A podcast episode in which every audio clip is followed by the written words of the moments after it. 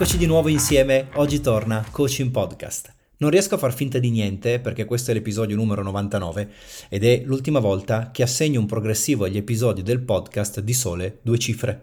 Ci siamo, ormai siamo in vista del centesimo, ma avremo modo e tempo di parlarne anche se in realtà se tu segui questo podcast sai già quale sarà il tema del prossimo episodio, visto che sto creando e pubblicando una serie di approfondimenti che prendono vita dal concetto di ciclicità delle nostre esperienze, quindi dall'episodio 96. Dobbiamo ancora lavorare sul tema del cambiamento argomento che ci coinvolge oggi e forse in modo un po' romantico oppure se ti piace la metacomunicazione sono sicuro che adesso inizierai ad apprezzare le scelte compiute che riguardano questo progetto, il prossimo, il centesimo appunto, tratterà giustamente il tema della rinascita e questo chiuderà il cerchio. Ma non è ancora ora, quindi non anticipiamo i tempi, diamo giusto spazio al tema di oggi. Prima di farlo, come sempre, ci sono due chiamate all'azione per te. La prima è di farmi conoscere in che modo questo podcast impatta la tua esperienza. Quindi, quali ragionamenti nuovi ti suscita, se crea cambiamenti concreti, ecco, questo sarebbe ancora meglio, molto meglio. Fammele conoscere queste cose inviando un'email direttamente a me all'indirizzo francesco-coachingpodcast.it e assicurati che la mia risposta, che come ho già detto c'è sempre, ti giunga e non venga bloccata. Entro due giorni rispondo a tutti, spesso lo faccio anche prima. Questo è il primo invito che ti faccio. Il secondo è quello di diventare supporter del podcast. Ho messo a disposizione tanto della mia esperienza, del mio sapere, ci sono più di 400 ore di lavoro alle spalle eh, prima di questo episodio e l'ho fatto per portarti del valore. Se, mm, se, è stato così, se ci sono riuscito, puoi contribuire a dare qualcosa indietro supportando Coaching Podcast, c'è il link che ti guida a farlo nella descrizione di ogni episodio e io ti ringrazio in anticipo per questo. Adesso però veramente partiamo. Trattando, anzi approfondendo il tema della ciclicità della vita, abbiamo prima parlato di equilibrio, dei suoi pro e dei suoi contro, poi siamo scesi a dettagliare per bene i discorsi legati alla crisi, la crisi è la fase che segue eh, inevitabilmente la rottura di ogni equilibrio che a un certo punto termina. Ecco, quando termina la crisi? O meglio, quando è che puoi dire di essere stato tu a farla finire, a mettere, ehm, a generare un punto di svolta? È proprio quando svolti, cioè la fase di crisi finisce quando noi cambiamo. E cambiare è il tema centrale di questo 99 episodio di Coaching Podcast. Ah, allora, mi piace parlare di cambiamento. Uno dei miei corsi più, eh, più riusciti, più ricercati in questi anni è proprio un corso che parla di cambiamento. Le persone mi chiamano quando sono dentro una fase di cambiamento, le aziende mi cercano quando devono cambiare o vogliono cambiare. Il cambiamento è il motore della nostra vita e tutto cambia sempre.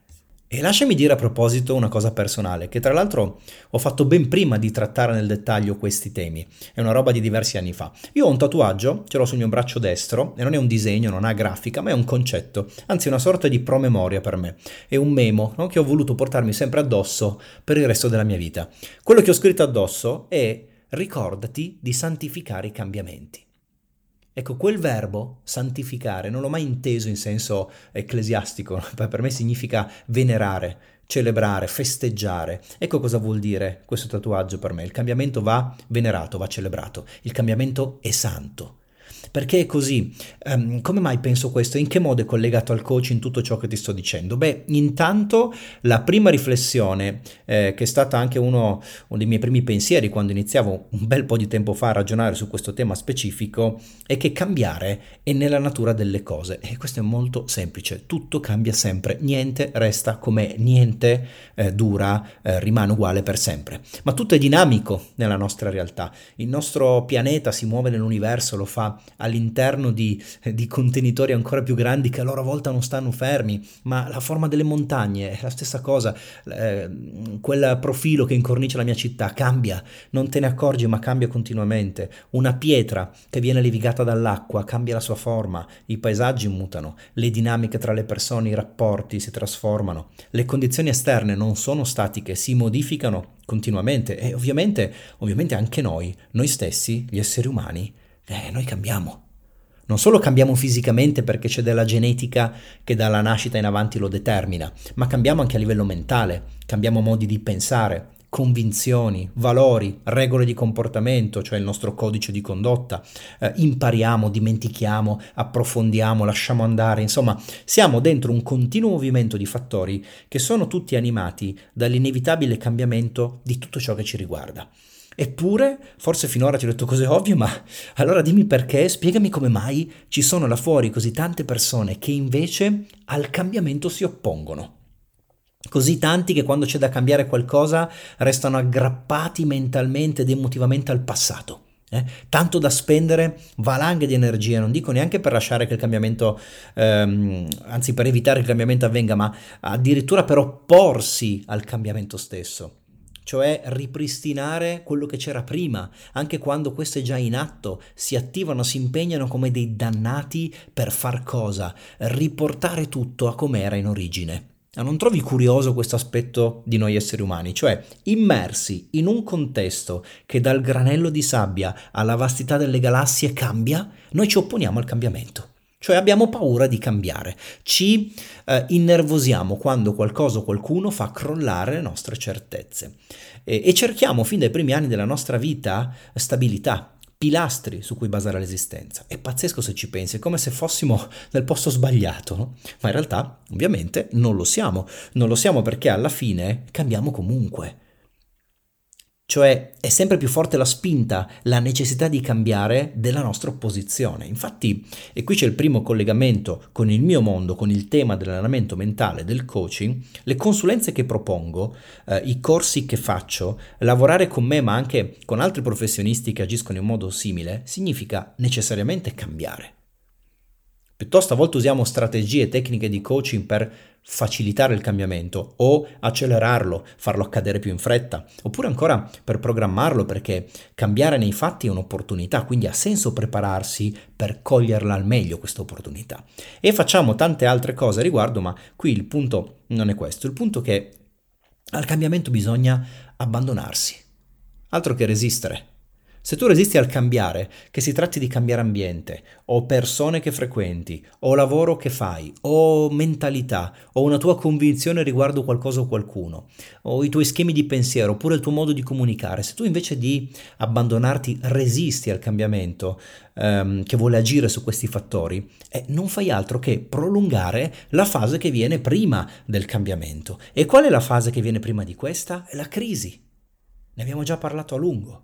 Quindi opporti al cambiare significa perpetuare una fase di crisi, che per quanto possa essere utile per attingere a piene mani alle tue vere risorse, quelle più autentiche, per quanto possa scatenare energie e farti vivere in maniera proficua l'instabilità, è pur sempre una fase stancante, impegnativa, che mette pressione, che stressa, che ci distrae dal piacere, dal fare altro. Allora, la prossima volta che hai la sensazione, oppure anche la certezza, perché magari te lo dicono i fatti, di essere dentro un momento di crisi eh, ma di starci da troppo tempo, crisi tua personale oppure anche crisi fisica o anche relazionale, invece di arrabbiarti o ancora peggio disperarti, eh, fatti una domanda più intelligente e chiediti, ma in che modo mi sto, consapevolmente o meno, opponendo al cambiamento inevitabile che mi aspetta?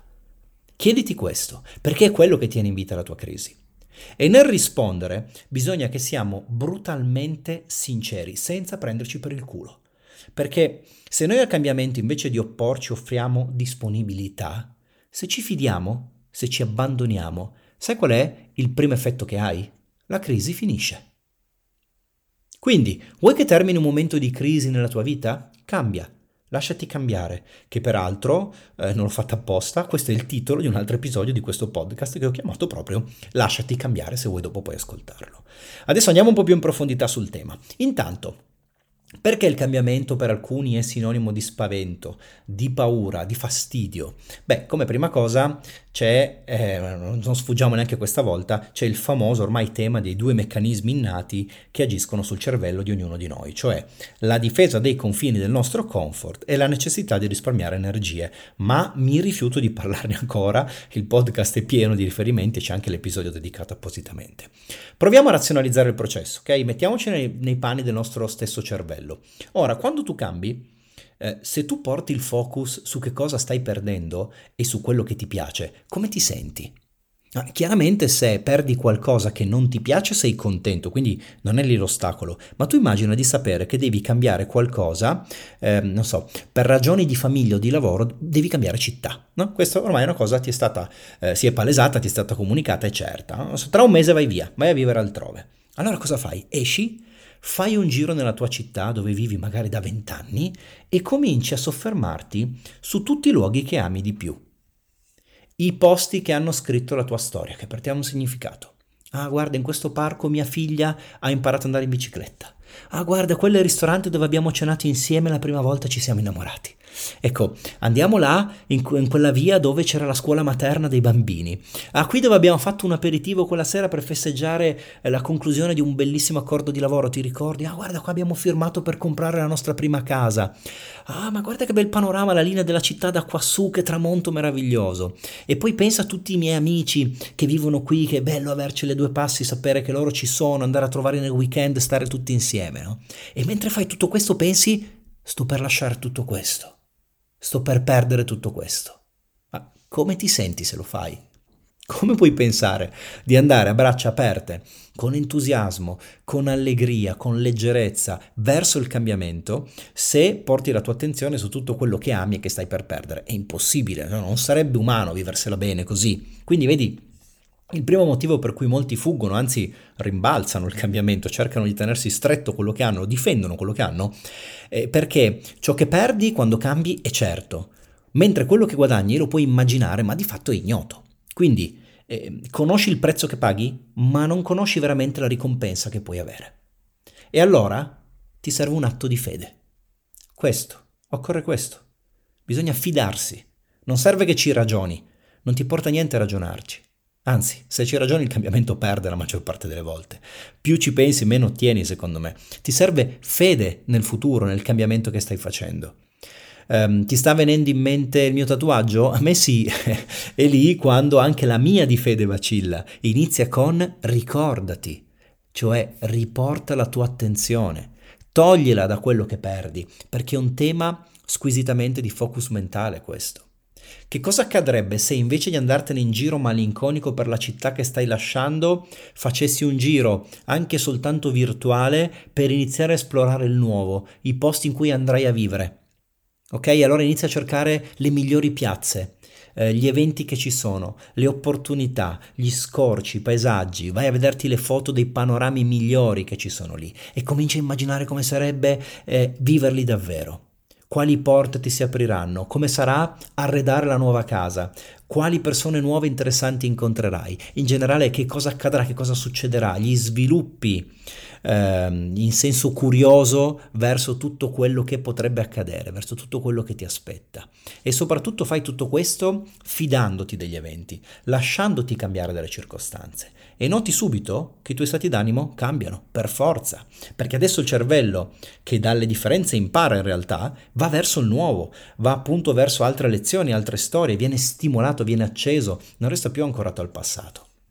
D'altra parte, se il problema fosse veramente il cambiare, ma allora perché quando c'è qualcosa che non ci piace, perché quando stiamo così male in un luogo, in un posto di lavoro, con qualcuno accanto, non vediamo l'ora di cambiare? È sempre di cambiamento si parla. Beh, non vediamo l'ora perché il focus è diverso, perché ora stiamo immaginando tutti i vantaggi che cambiare ci sarà. E questo è ok. Oppure se stiamo male, eh, immaginiamo tutto quel dolore che ci risparmiamo, anche questo è ok. Mm? Ma anche in questo caso, quel dolore che non avrai più o quei vantaggi che dovresti avere sono comunque ipotetici, eppure la mente va lì a immaginarsi tutto il bene, il buono che da questo cambiare deriverà, tanto che poi a volte c'è anche il rischio di esagerare e di andare incontro ad aspettative non realistiche, no? Addirittura, e che in questi casi cambi, ma sempre di cambiamento si tratta. Allora perché a volte ne abbiamo paura e certe volte non vediamo l'ora? È un tema di focus mentale. Quindi il problema per chi si oppone al cambiamento non è il cambiamento in sé, non è l'atto di cambiare in sé, ma è il punto di attenzione, dove metti la tua attenzione. Semplificando, se pensi a tutto il bello che perdi, allora chiaramente non vuoi cambiare, ma se pensi con curiosità a tutte le nuove combinazioni, alle novità che crei, lo fai molto ma molto più volentieri, quasi non vedi l'ora. Poi vorrei dirti un'altra cosa. Uh, ci sono diversi modi per cambiare e uno solo significa andare veramente dentro questa terza fase della ciclicità della vita, andare davvero dentro attraverso il cambiamento. Non puoi prendere la scrociatoia che consiste nel eh, fare un tentativo, perché non funzionerà mai in questo modo, adesso ti spiego bene. Senza andare di nuovo per l'ennesima volta a scomodare i famosi livelli logici, eh, facciamo un esempio concreto. Se tu cambi solo un comportamento, un'azione, che di solito compi, no? però dici adesso questa la cambio, faccio, faccio, le cose in maniera diversa, faccio qualcosa di diverso, o smetto di fare qualcosa che ho sempre fatto, però lo fai in maniera estemporanea, una volta ogni tanto, e quello, lasciami dire, non è un vero cambiare. Mm?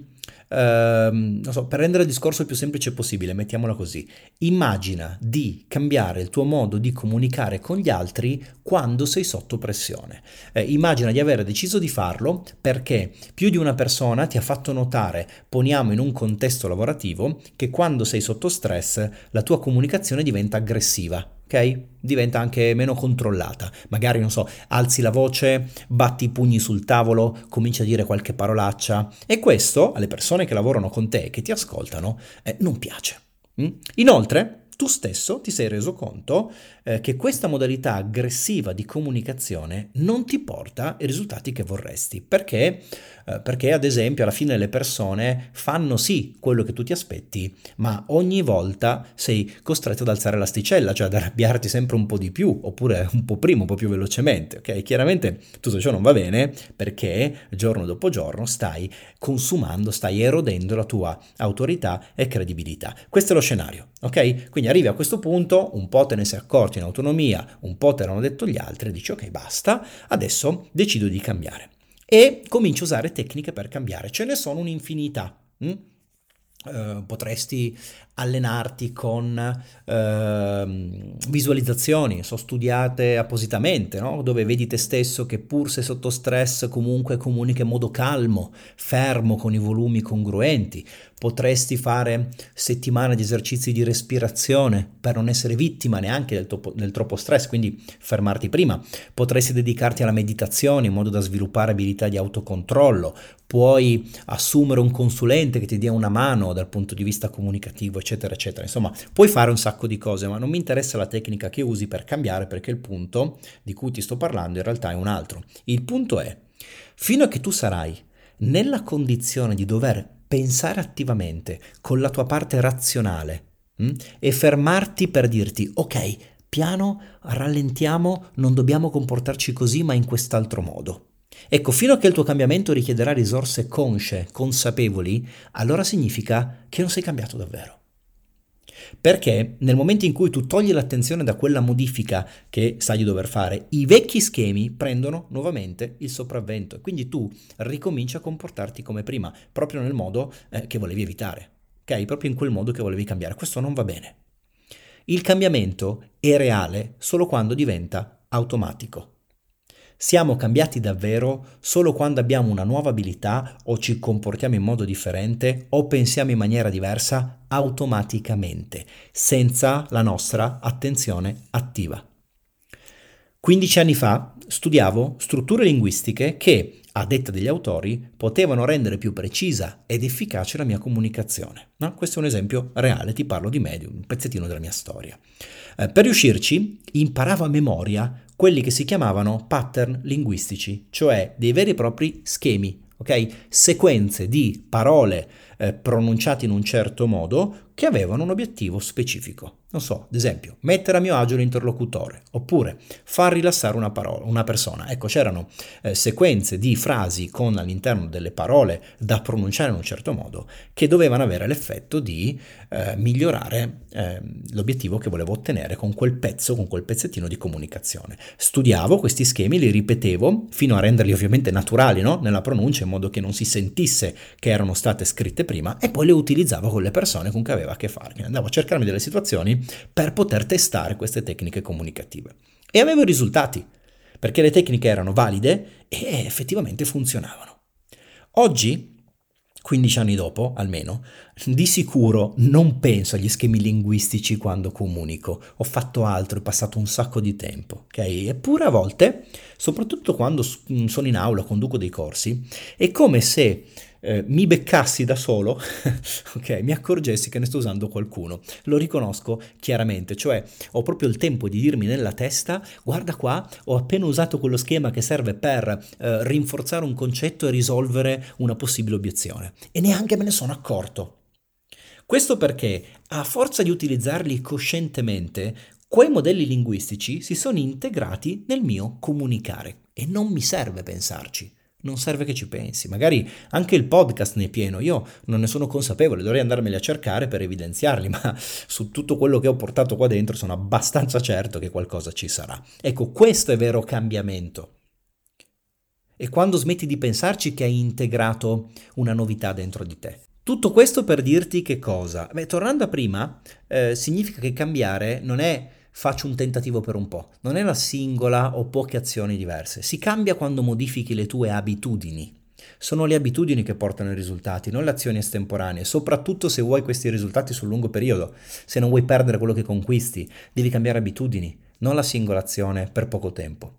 Um, se mangi sano tre giorni, ma non cambi il tuo regime alimentare, non migliori fisicamente non te ne accorgi tu, non se ne accorge nessuno, non cambia niente. Se invece acquisisci abitudini alimentari che metti in atto senza doverci più pensare, e queste le porti avanti per anni, e ovviamente è tutto diverso, il risultato è completamente diverso. Se vai ad allenarti anche con la massima intensità per una settimana, il tuo corpo non migliora. Se per te allenarti è un'abitudine e quindi automaticamente la pratichi per anni, ovviamente il tuo corpo migliora. Se pubblico tre episodi di un podcast e poi mi stufo e lascio perdere, non tiro fuori 99 episodi consecutivi settimana dopo settimana, non costruisco un pubblico e non realizzo niente di fatto. Se è una mia abitudine invece, tutti i martedì da due anni, registrare la puntata che poi deve uscire due giorni dopo, e allora è possibile, questa è la prova. Se ti sforzi di dare un bacio al mattino uscendo di casa al tuo partner perché avete litigato e lui o lei ti ha chiesto qualche gesto d'affetto in più, non migliora la tua relazione. Qualche giorno e smetti perché torni ai vecchi schemi. Ma se tutte le sere, messi a letto i bambini se ci sono, spente le luci, sistemata la casa, scegliete di prendervi 20 minuti per parlare della giornata o di voi, del futuro, dei problemi, delle cose da fare e col tempo vi abituate a farlo, allora è diverso non lo scegliete più, perché poi accade e basta, senza doverci pensare. La differenza è chiara. In più c'è un altro segnale. Siamo dentro l'abitudine quando, se non la pratichiamo, ci accorgiamo che ci manca. Sentiamo che c'è qualcosa di strano, di diverso. È il cervello che ci avverte. Ehi, guarda che avevamo uno schema e non lo stai più seguendo. Mi spieghi come mai? Ecco, quello è buon segno. A quel punto la nuova abitudine è consolidata. È così che esci dalla terza fase della ciclicità delle cose, di ogni cosa della nostra vita. Abbiamo parlato dell'equilibrio, poi della crisi e oggi del cambiamento. Il cambiamento lo consolidi quando hai creato nuove abitudini e queste iniziano da sole ad avere un effetto significativo sul tuo ambiente, cioè sui tuoi risultati. Ed è qui che inizia la tua risalita, la tua rinascita. Il prossimo episodio, incredibilmente il numero 100 di Coaching Podcast, sarà dedicato proprio alla rinascita e sarà almeno nelle mie intenzioni, un messaggio per tutti noi e per tutti coloro che arrivano a fondo e poi cambiano e grazie a questo tornano su, vanno verso nuovi orizzonti. Ne parliamo tra una settimana. Nell'attesa, se vuoi farmi sapere che cosa ne pensi di questo episodio o anche di quelli precedenti, puoi farlo, come detto, scrivendomi a francesco-coachingpodcast.it e se senti che sia giusto, supporta Coaching Podcast con il tuo contributo seguendo il link che trovi nella descrizione. Io sono Francesco Fornaro, ti saluto, ti ringrazio per il tempo che hai condiviso con me, torno tra poco, a presto, ciao!